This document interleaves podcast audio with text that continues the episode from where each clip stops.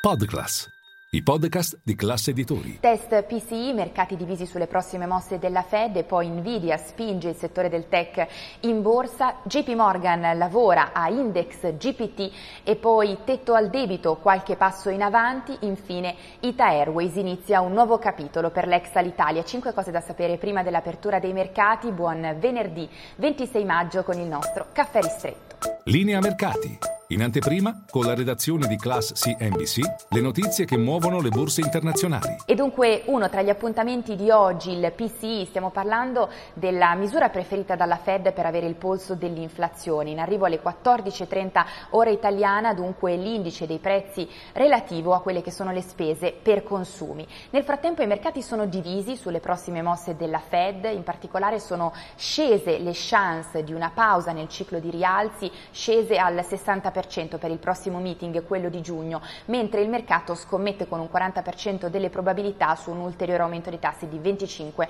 punti base. E poi eh, due L'azionario si prepara a chiudere una settimana in calo sia in Europa che a Wall Street, unica eccezione il Nasdaq che si prepara invece a chiudere la quinta settimana di fila in territorio positivo, in rialzo. In particolare nell'ultima seduta a spingere il settore del tech è stata Nvidia, colosso dei chip statunitense, dopo conti e previsioni ben oltre le attese degli analisti grazie alla sua scommessa sui chip per l'intelligenza artificiale. Nvidia che si prepara a entrare nel club delle società da un trilione trilione di dollari di capitalizzazione di mercato. Al momento siamo a quota 939 miliardi di dollari. E poi tre, sempre a proposito di intelligenza artificiale, JP Morgan sta lavorando ad una sua versione di chat GPT, Index GPT, il suo nome secondo indiscrezioni, in particolare avrebbe la funzione di analizzare e selezionare titoli in base alle esigenze dei suoi clienti. È la prima banca a lanciarsi in questa sfida.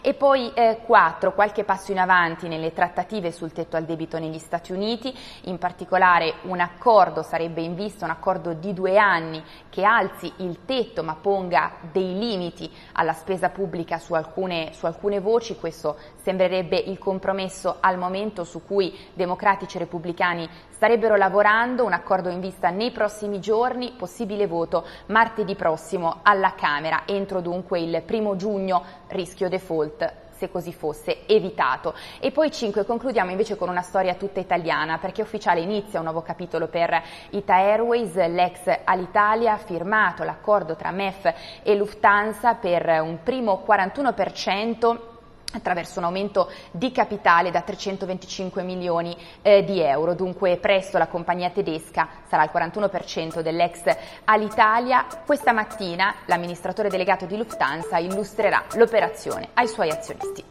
E tutti vi aspetto in diretta con Caffè Affari, tutte le notizie.